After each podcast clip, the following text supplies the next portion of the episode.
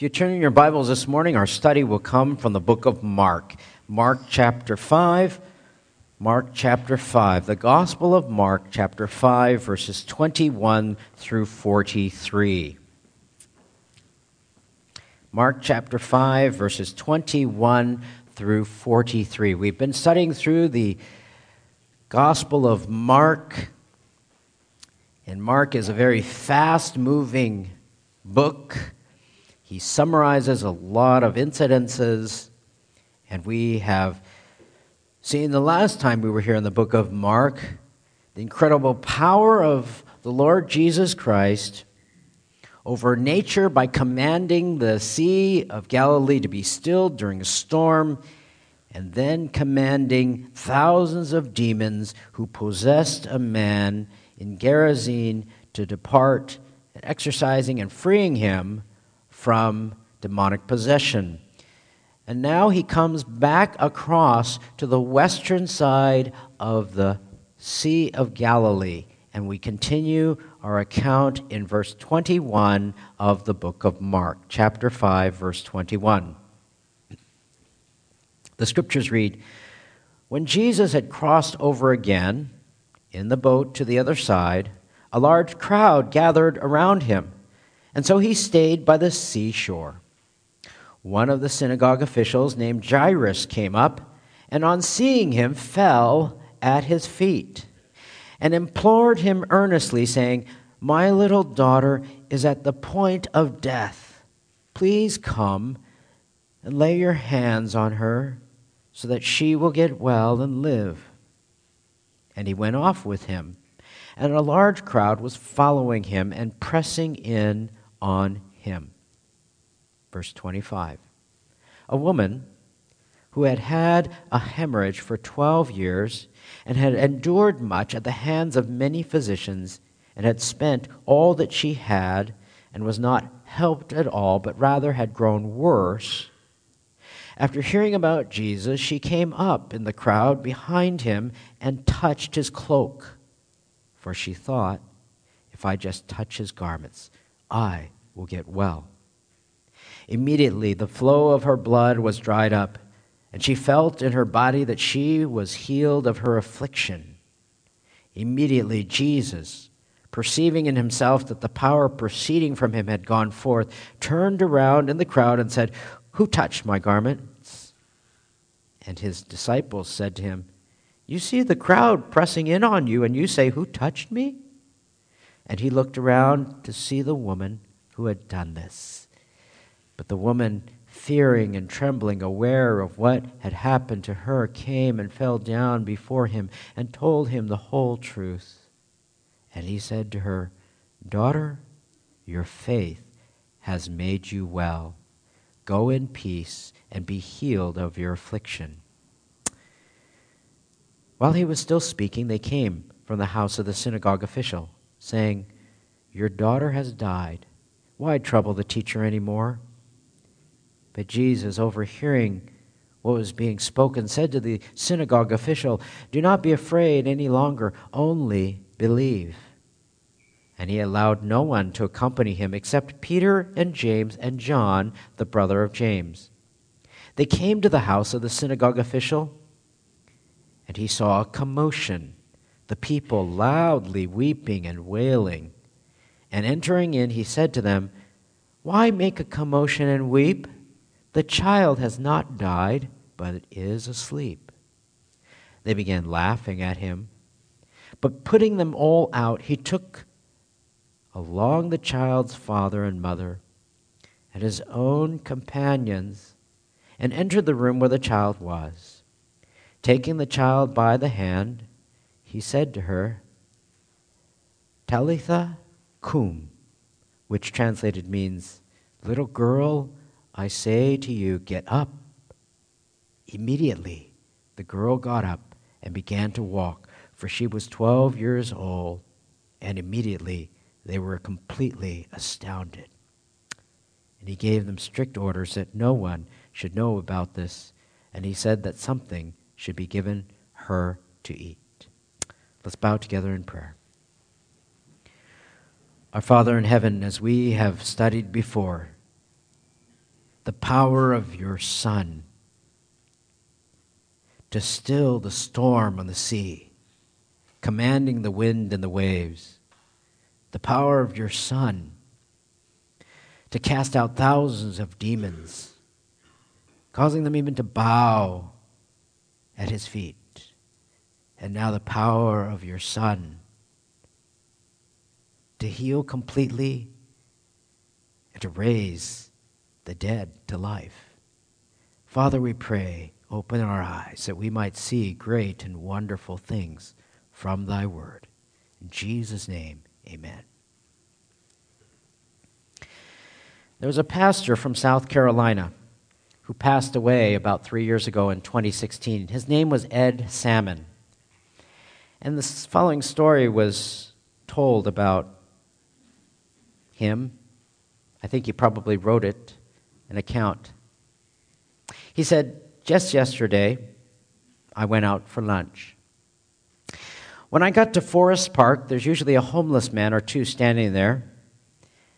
And there was this terribly disheveled man standing there with his sign, I'm homeless. And of course, he was going by the cars, and nobody looked at him. He got to my car, and I rolled down the window. And I said, I don't have any money with me, but my wife is going to take me to the airport in about an hour and a half, and I'll have something for you then. Do you know what he said to me? He said, Thank you for looking at me. Didn't say a word about money, simply said, Thank you for looking at me.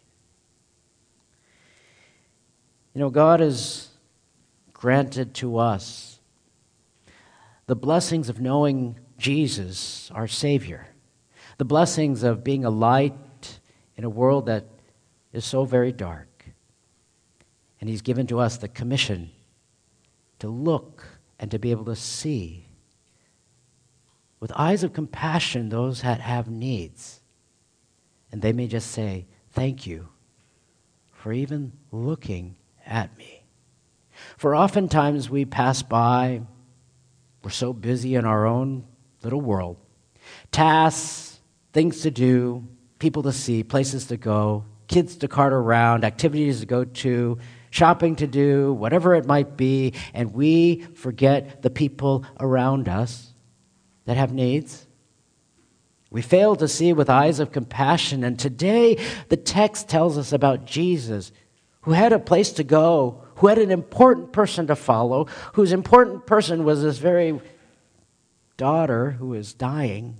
And yet, with eyes of compassion, not just for the rich, but also for the poor, he sees this woman and he knows that he is going to minister her because she is also special. The passage today is about Jesus who looks through eyes of compassion all the time upon us, upon others with impartiality. This is a story that is two stories, actually, two accounts, one that is sandwiched in between the other for a purpose. It's two accounts. It's about a man about a woman, one who was very much respected in the community, one who was very much rejected in the community, one who was wealthy, one who was poor, one who was honored by the people, one who was ashamed and shunned by the people, one who was clean one who was considered ceremonially unclean, one who led the synagogue, and this woman could not even enter the synagogue because of her condition for 12 years. But both of them would experience the power and the compassion of Jesus because God exhibits that impartially to all who would come to him. Now, immediately before these incidences, as I've already shared to you, Jesus had performed some of the greatest displays of his power yet within this book. He had commanded the wind and the waves to stop as they were on the Sea of Galilee in the protection for the very first time of his disciples. And then they went and went to the other side, the eastern side of the shore, and there was a man who was demonically possessed by thousands of demons, whom Jesus cast out. You would have expected the people on that shore to say, Come, stay, we want to know more about you, to welcome him, but they didn't. They didn't. They wanted him to leave. Taught us that no matter what the display of power might be from the Lord Jesus himself, that the hardened heart will not turn unless God opens that heart. The people in the nearby towns wanted him to leave, so he came back to the other side. That's what this text tells us. He goes back because there is another appointment that God has provided for him a meeting with a synagogue official and a meeting with a bleeding woman. And so that is where we pick up the text here in verse 21. It tells us, first of all, about this official, this despairing official. When Jesus had crossed over again in the boat to the other side, a large crowd gathered around him, and so he stayed by the seashore. Jesus had crossed back again to the other side. This would be the western side of the Sea of Galilee. This would be probably in Capernaum, once again, where he had come. There was a massive crowd there. You remember when he left previously to go to the eastern side, there was a massive crowd that was already following him. And now there was likely the part of massive crowd that had already been waiting and waiting for Jesus to come back. Massive crowds often followed Jesus. You remember in chapter 2, verse 2, Jesus was in a house and they were so packed in, there was no room, even for his mother and his brothers to come who were looking for him to get to him. There was no room for even this, this man who was lame to come and be healed by him, so his friends dug a hole in the roof. You recall, too, in chapter 3, verse 20, Mark tells us the crowd gathered to such an extent that Jesus and his disciples could not even eat a meal so the Bible tells us once again the massive crowd had gathered, and he was by the seashore. And what Jesus would do was he would climb into a boat and push out a little ways so that there would be a natural separation between he and the crowd, and he'd be able to teach, and the placid waters that would be there would help in the amplification of his voice so others could hear, so they wouldn't be so pressed along with him. But here he was on the seashore, on the other side. And it tells us in the text that one of the synagogue officials came, named Jairus, fell at his feet, and implored him earnestly. This was one of the officials of the synagogue. This wasn't one of the Sadducees. The Sadducees kept themselves pretty much by the temple. They ran the temple business, bilking the people out of their money. And then there were the Pharisees. The Pharisees were the ones who were more popular among the people. This man was not either of those. Typically, there were individuals there were individuals who were officials who ran the synagogue. And you might recall a synagogue only required 10 men in order to form a synagogue. Likely in Capernaum, there were more than 10, so perhaps it was a larger synagogue. But typically within the synagogue, you had about three to seven officials. And these three to seven officials would run the business of the synagogue. What they would do is they would run the services, they would take care of the synagogue uh, scrolls, they would take care of the synagogue facilities. They would be the ones who would teach uh, those who would have the, the, those who would come for education. They would be the ones who would pray. They would take care of the business of everything that local synagogue needed to take care of. So this synagogue official was an important individual, an individual who was well known among the Jewish community.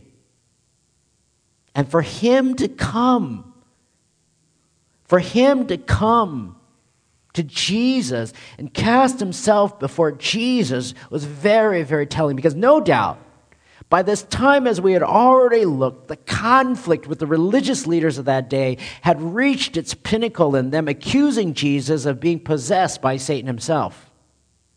You might recall that that is what had happened. And the Pharisees and the Sadducees had a vitriolic hatred towards Jesus. They resented him, they wanted him dead. But this very important man, a leader in the synagogue, a leader of the Jewish people, one who was respected in a position of power, in a position of influence in the religious establishment, comes and falls down before Jesus. It would have shocked the people. The word there is to to prostrate oneself, proskuneo. He casts them down. It was a position of worship before Jesus and he pleads with Jesus. He pleads with Jesus, and this is his plea. It says in the text, My little daughter is at the point of death. Please come and lay your hands on her so that she will get well and live. This man, there's nothing in the text that would say that he was skeptical, that he was doubtful, any sort of animosity. No, this individual, this man, this synagogue leader believed in what Jesus could do. Perhaps he was one of the synagogue officials back in chapter 2 when Jesus went in the synagogue when he first came to Capernaum. Do you remember what happened? There was a demonically possessed man that came. That came into the synagogue, and Jesus cast that demon out. Perhaps he was one of those that witnessed, or for sure he had heard about what Jesus had done, who Jesus was, no doubt. Now his daughter is desperately desperately sick to the point of death, and he pleads with Jesus to come. Mark chapter 5, verse 42, it tells us his daughter is 12 years old. Daughter is just 12 years old, right at the cusp of entering into a young womanhood, establishing in that culture. They would uh, establish families early. They would get married early. They'd have their own families. Their future lay ahead of them. Here's his daughter. Wouldn't possibly, perhaps, experience any of that because she was sick and she was dying. Sicknesses that are life threatening are always, always difficult to face. But they're even more difficult when one who is ill and faced with death as a child, and extremely difficult if it's your own child. And I'm sure that Jairus, like any other parent, would have done anything, would have done anything they could, give up his own life if he very well could, to save his daughter. And you can imagine to yourself the desperation of this father, this desperation and the anxiety Jairus must have felt probably with the masses of crowds pushing his way up to the front among thousands of people who had come and crowded in Jesus. And no doubt these thousands of people had people who were sick too, people who were lame, people who were ill, people who were possessed, people who needed help. Whatever it may be. And Jairus comes as a synagogue official, pushing his way to the front and begging and pleading for Jesus to come, lay his hands on his desperately sick daughter to heal her. And Jesus he responds. The text says he went off with him, and a large crowd was following him and pressed in on him. And you can imagine what Jairus must have felt. The anxiety that filled his heart was now filled with perhaps anticipation with excitement because Jesus was going to come. Jesus was going to come to his house. Out of all of these thousands of people, Jesus was going to come and heal his daughter, and he didn't want to leave Jesus, and he made sure that he, Jesus wasn't out of sight or whatever it might be. Jesus followed him. The crowd did too. We cut to the next scene in which we meet a woman, a desperate woman just as Jairus was desperate, so was this woman. Verse 25. This woman, a woman who had a hemorrhage for 12 years, it says, had endured much at the hands of many physicians and had spent all that she had and was not helped at all, but rather grown worse.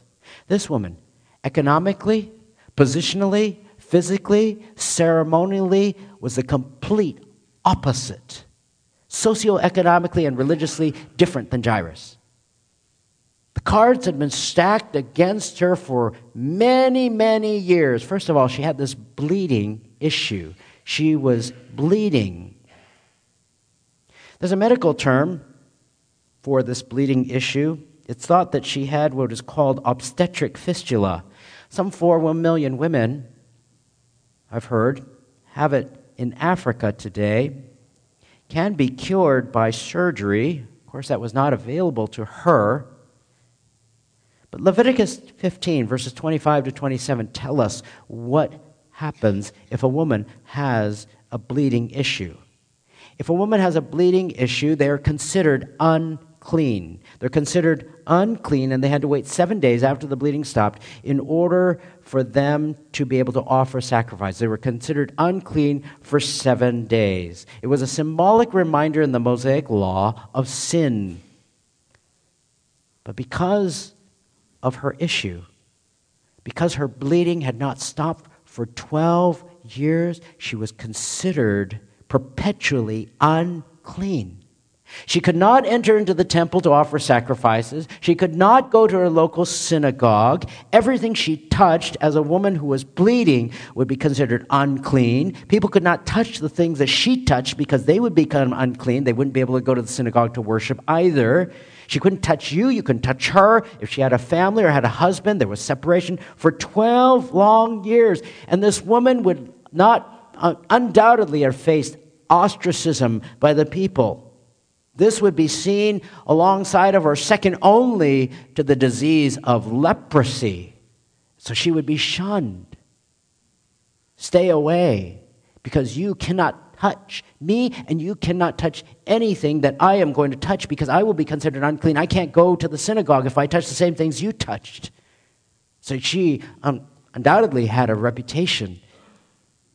Secondly, she had no hope at that time of healing until Jesus came, had endured much at the hands of many physicians.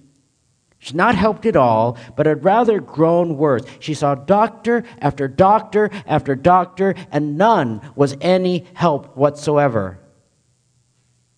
You know, in those days, they didn't have some of the medical advances that we have today. You know, some of their cures, according to the Talmud, the Talmud is the Jewish body, written body of civil and ceremonial laws. They listed two cures, at least, for her condition. For a woman who has bleeding, one of the cures is to carry the ashes of an ostrich egg in a linen bag in the summer and in a cotton bag in the winter. That will heal you. Or it would involve carrying around a barley corn kernel that had been found in the dung of a white female donkey. Now, I'm sure there were all sorts of other doctors that had other cures snake oil salesmen, among people who had well meaning cures. This will work for you. You know, it reminds me sometimes, you know, sometimes there's places, you know, my mother gets sick, uh, sometimes was sick as a kid, you know, all sorts of, I don't know what it is in that soup that would boil for three hours. There's stones and there's roots and there's all sorts of things. I have no idea. It's supposed to make you feel better. Made me feel better after I finished it. She had endured much at the hands of many physicians, and she had no hope at that time. Thirdly, she was poor. The Bible says that she had spent all that she had. She was destitute. She was financially at the bottom of the barrel. No money, no friends, no hope until Jesus came. She had nothing the world would look upon no status, no money, no health. And you remember in those days when you were sick, if you had a disability or you were sick, you were seen by the people of that day as somebody who was either being punished by God or some reason had come upon you, this sickness. It must have been because you had sinned in some way. That was the prevailing belief. So you can imagine the people of that day. Stay away from me because something you've done caused your bleeding, and maybe you won't repent of your sin, and that's why you're continually bleeding. So she was just shunned, and she had no hope, the bottom of the pit, and she comes to Jesus. But the thing that she does have is she has faith in Jesus. Verse 27 tells us after hearing about Jesus, she came up in the crowd behind him and touched his cloak, for she thought, if I touch his garments, I will get well. She believed in the healing power of Jesus. The Bible says she came up in the crowd. You can imagine thousands of people in here. She was pushing her way through the thousands of people, causing them ceremonially to become unclean, but she didn't care can imagine maybe it might be today to show up on the news like somebody's pushing everybody around and they've, they've got measles. She came up through the crowd just to be healed because she believed in the power of Jesus. Now, just to be clear, Jesus healed people who had faith, Jesus healed people who didn't have faith. We just saw that when he cast out thousands of demons from the demoniac. We saw Jesus healing people who didn't have faith in him. We'll see him raise a little girl from the dead who couldn't even exercise faith because she was dead. Jesus healed people who believed in him, who didn't believe in him. He healed people who had faith in him and those who didn't have faith in him. But God had a special plan for this woman.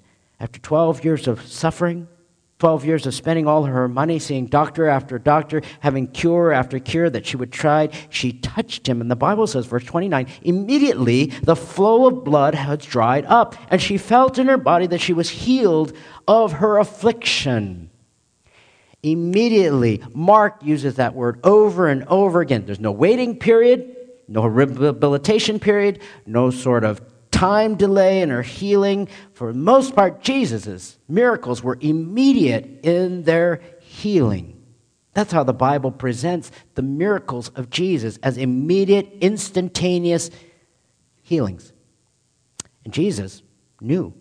Immediately, he perceived power proceeding from him. He turned, Who touched my garments? Now, don't think, don't think to yourself, Jesus didn't know. No, Jesus knew. I believe Jesus very well knew who had touched his garments. But he uses this question so that the woman would be drawn out, so she would come out. It's like God in the Garden of Eden in Genesis chapter 3, verse 9, when Adam and Eve had sinned against God and they clothed themselves and they hid, it says. And God is walking through the garden, and this is what he says He says, Where are you? It's not as if God didn't know where they were, God knew where they were but he wanted to draw them out. And likewise, Jesus asked, Who touched my garments? And the disciples, they're clueless. They don't know what's going on. They're saying, Jesus, all these people are pressing against you. And you're saying, oh, Who touched you? I, me, him, him. I, we all touched you. What are you saying? And he looked around and saw the woman who had done this. And this woman comes, fear and trembling, and she confesses the whole truth to Jesus. Of her desperation, it was me. I've been bleeding for 12 years, and I touched you so I could be healed. Now, Jesus wasn't upset. He wasn't perturbed. He wasn't bothered. No. In fact, this is what he says to her, and this is very telling. Number one, he says to her, Daughter, your faith has made you well. Go in peace and be healed of your affliction. He says, Daughter. Now, this is the first time, and I think the only time that Jesus addresses somebody in a familial term in a way like this Daughter. Why does he address her this way? Because the next statement tells us, Your faith has made you well. All right? Now, when physical healing takes place, the word is usually I eomai. Iaomai. That is the word Mark uses when somebody is healed of an affliction. When it says she was healed of her affliction, that is the word that is used there. But this word, when Jesus says, Your faith has made you well, the word is sozo, which is a word that is used when it relates to somebody being saved. When someone is being saved, in other words, Jesus says to her, Daughter, your faith has saved you, has saved your soul, has brought you salvation. Go in peace and be physically healed of your affliction as well. Not only did her bleeding stop, but the bleeding of her heart was healed as well, and she became a child of God. He calls her daughter. That term is going to be used of those who have a familial relationship with Jesus. Jesus goes on his way as you can think, imagine to yourself, here he's answering the call of Jairus, a very important official, and he is a man who has a mission to heal this man's daughter. And up comes this woman, a woman who has nothing that society would offer, and she comes and interrupts his, his plan, so to speak. But Jesus turns and he ministers to her, finds out who she is, heals her of her affliction, calls her daughter, and affirms her salvation. You know how many of us, how many of us, if we were in a situation like that and somebody has a need, something's happened to them, we'd drive right by, we'd walk right by. I'm so busy. I've got so much on my plate. I don't have time for this. I don't have time to stop. A little girl is about to die. I've got places to go. I've got things to do. I've got kids to cart around. I've got plans for today. And somebody comes in to your life and you don't even see it because of our focus on the task rather than our focus on people. Through eyes of compassion, Jesus sees this woman. And he doesn't look down on her. He doesn't prejudge her. He doesn't say anything that would lead us to think that he thinks differently of her than of Jairus' daughter, for both of them have deep needs. He doesn't look at them as not good enough for her, not pure enough, not holy enough. Oh, I don't associate with people like that. They might be a bad influence. I never stop to do that or help so and so or whatever it might be. Is that you? Is that me? Well, Jesus doesn't. With his compassionate heart and his eyes of compassion, he heals this lady, tells her she's saved, and this continuing story happens that while he was still speaking, verse 35, they came from the house of the synagogue official saying, Your daughter has died. Why trouble the teacher anymore? Now, this woman coming to Jesus was by means no accident. It, I believe she came to delay the whole process so that the daughter could die. Why? Because all the glory would go to God when Jesus would raise her from the dead. Jesus would be even more glorified and his power would be even more displayed when his comforting words would come and he says to them do not be afraid any longer only believe. And then what he does he do? He takes three. The three who are closest in his inner circle peter james and john he takes them along with the parents to go. Says he allowed no one else to come. And in verse 38, they came to the house of the synagogue official, and he saw a commotion and the people loudly weeping and wailing. Now, just so you understand, the context of funerals in those days is completely different than the context of funerals in our day. In our day, you go to a funeral, you go to a funeral home or a memorial service, they'll tell you, I tell people, if you kindly turn off your cell phones and you come up and shh, you know, and people are sniffling and you give Kleenex, and there's all sorts of things like that. In those days, it was nothing like that. You wouldn't have, you know, some Fanny Crosby song that would be solemn and somber. Funerals in that culture were loud, they were clamoring and noisy. There were three particular ways that were prescribed for people who would mourn those who had passed away. There was the tearing of clothes, there was the wailing and crying, and there were flute players. Those would be the three particular ways. First of all, there would be the tearing of clothes, all right? So, what you would do, if you were in those days, you go down, and this is not, you can tear your clothes any old way. The, the Talmud had 39 different stipulations, regulations by which you could tear your clothes. You had to tear your clothes properly. If you were the mother or the father of a daughter, you had to tear your clothes immediately over the heart. All right, and you can't, uh, uh, you can't, you can't tear your clothes by this little, you know, little rip either. That doesn't count. The hole had to be big enough for you to stick your fist through the hole of the tear of your clothes. Now, if you're a friend of the family or some relative other than the mother and father, you had to tear it near the heart. It didn't have to be uh, over the heart, but had to be big enough for you to stick your fist through that hole. And then you couldn't sew it up right away. If you sewed it up, it had to be large, loose stitches so that somebody could see that you were mourning somebody and that hole was still there. For women, they would teach their undergarments and then they'd wear their undergarment backwards. So the hole would be on the back. You had to tear your clothes the right way. And you had to tear, everybody tear their clothes. You attend a funeral, you tore your clothes.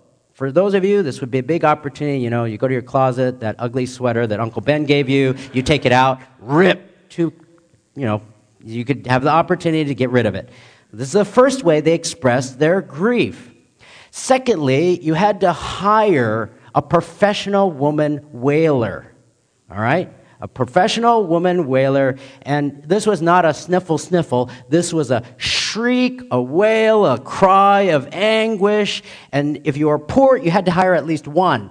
But if you were wealthy, you had to hire as many relative how many, how much money you had. So you had these wailers that would be there. Jairus likely had a number of wailers that were there. They were weeping and wailing, and they get to know your family too. That's what they do. They get to know your family who had died in the past, you know, and they would mention these people's names. Oh, you know, sad Uncle Ben, he dies. Oh, there's, uh, and, you know, Auntie so and so, and there's, oh, it's so sad that so and so died about this. And they would wail, and they would shriek, and they would cry out loud. And you had to hire at least one of these women there. So there was a lot of commotion. Thirdly, you had to hire flute players. Flute players. I mean, and I like flute music, but these flute players, you might think, oh, that's pleasant. I like flute music. But these flute players, if you were poor, you had to hire at least two. Why? Because the flute players would come and they would play, but they would never be allowed to play together. They had to play in dissonance so that there would be just noise. It's like giving a two year old a keyboard with another player, and then clong, clong, clong, clong, clong. You know, that's how it is. The more noise, the more ruckus, the more wailing. You can imagine the whole thing. Clang, clang, blah, wail, oh, so Uncle Don, or whatever. You know, it's how all sorts of noise that would be there. People tearing their clothes and crying and wailing and all sorts of. That's why it says in verse 39 why make a commotion and weep? The child has not died, but is asleep. Now, verse 40 is very telling. Verse 40 is very telling. Verse 40 says, They began laughing at him. Now, if you're truly weeping over somebody who is passed away, to just turn around and laugh, well, you could tell these were hired hands. They began laughing at him. And this word laughing communicates a, a, scornful, mocking type of laughter that communicates they thought Jesus was a fool. This kind of derisive laughter, they would laugh at Jesus for saying, This girl is asleep. They would begin laughing at him. The Bible tells us that Jesus put them all out meaning that he commanded them to get out. And he took the three of his disciples, he took the parents, they went into the room. They took the little girl's hand. They said, Talitha cum, little girl, or literally it means little lamb, little lamb, I say to you, get up. Immediately the girl got up and began to walk, for she was 12 years old. Her spirit, in Luke 8, says her spirit returned and she rose immediately. No rehab, no physical therapy, no sluggishness. In fact, that walk, walk, she began to walk. It pictures a, a pacing around. I don't know if you have any little kids that just like walk back and forth, walk back and forth, and it starts to irritate you and say, sit down. This is the walking that it is, this idea. They were amazed. This daughter of theirs had been raised from the dead. Not only was Jesus one who could command the winds and the waves, not only was Jesus one who could cast out thousands of demons, but Jesus could not only heal a woman who had a chronic illness, but one who could raise the dead to life. And the compassion of Jesus was shown without prejudice to the rich, to the poor, to the accepted, to the rejected, to the one who is ceremonially clean, to the one who is unclean, to the one who society would look upon and accept, to the one who society would not even want to touch. But Jesus, his compassion was displayed indiscriminately upon people. That is the power of our Jesus. That is the heart of our God. So let me close with a passage I'll show you in Matthew chapter 12. If you turn in your Bibles to Matthew chapter 12, verse 20 and 21, there's a passage there that displays the heart of our Lord Jesus Christ and his compassion. For the text says, and it's a quotation that comes out of Isaiah 42, verse 3, it says, Matthew 12, 20. A battered reed he will not break off, and a smoldering wick he will not put out, till he leads justice to victory, and in his name the Gentiles will hope. What does that mean? A battered reed he will not break off. Shepherds in those days would be out in the fields, and what they would do is they'd find a reed, and they'd take that reed and they put holes in it and turn it into a flute. And they would play that flute to pass the time so that the sheep would know. But over time, their saliva would get into that reed, and that reed would become soft. And what they would do, it couldn't play anymore. Oftentimes, shepherds would just break it, throw it away, get another reed. The other illustration is a smoldering wick he will not put out. It's, imagine a candle. Many of you, perhaps you celebrate your birthday and you blow out the birthday candles, and there's always a couple of candles that are smoldering, and the thing is still burning and the smoke is filling the air, what do you do? You take your fingers and you snuff it out, don't you? The Bible tells us that God is not like that. God is not like that. Because we are often the people who are down. We're the people who are discouraged. We're the people who have problems. We're like that battered reed. And when we don't play the music that we wish we would play as we did originally, God doesn't just break us and throw us away. Or maybe your life is like one that is really not excited about God and you struggle and you're not excited about life. Things don't seem to be going your way, the way that would bring you great joy, and you're like a smoldering wick, and all you can give off is this little spark that never seems to go out but causes a lot of smoke. God doesn't say, you know what? You're not a flame. I'm just going to snuff you out.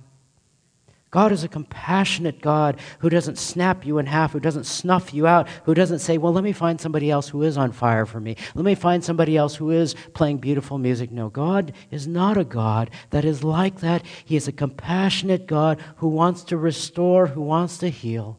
Whether you're a person who is struggling with health issues or struggling with employment issues or struggling with personal issues because of conflict within your own heart, because of conflict within your own life, because of sin that has just so very much gotten you down, God is a God who desires to restore that life to bring life back to you, to cause that candle to flame once again. God is the one who can do all of those things, and it is compassion and mercy. It matters no much what the world will think of you. What matters is that God is a God of compassion to the rich, to the poor, to the accepted, the rejected, to men and women, to adults, to children, whoever it may be. But ultimately, God is the one who wants to say to you, he wants to say to you, Your faith has saved your soul. That's what he wants to say. Let's pray. Father in heaven, we give you thanks. We give you thanks for Jesus, who desires, Lord, to meet our greatest needs. Lord, if he can raise the dead to life, still the storm, cast out demons, Father, we desire His help in our lives. Father, you know the struggles that people face. Many of these are parents who are here who have children, the struggles they have in raising their children to love you and the wisdom that they need, the struggles with their own heart of anger and patience or their own sin that they struggle with, the desire to be a godly example, and yet, Father, many times we fail. Or some here who struggle with health issues or employment issues or relationship issues, whatever it may be, oh God, by your compassionate power, we pray that you would cause their heart to flame for you, that you would restore them, and that you would carry them each and every day. That you, Father, in your compassionate grace, would shower them with strength for the days to come. May they know of your great love, your patience for them, and may you, Father, call them, Lord, to yourself if they do not know you. May they find true peace, true rest. In Jesus' name, amen.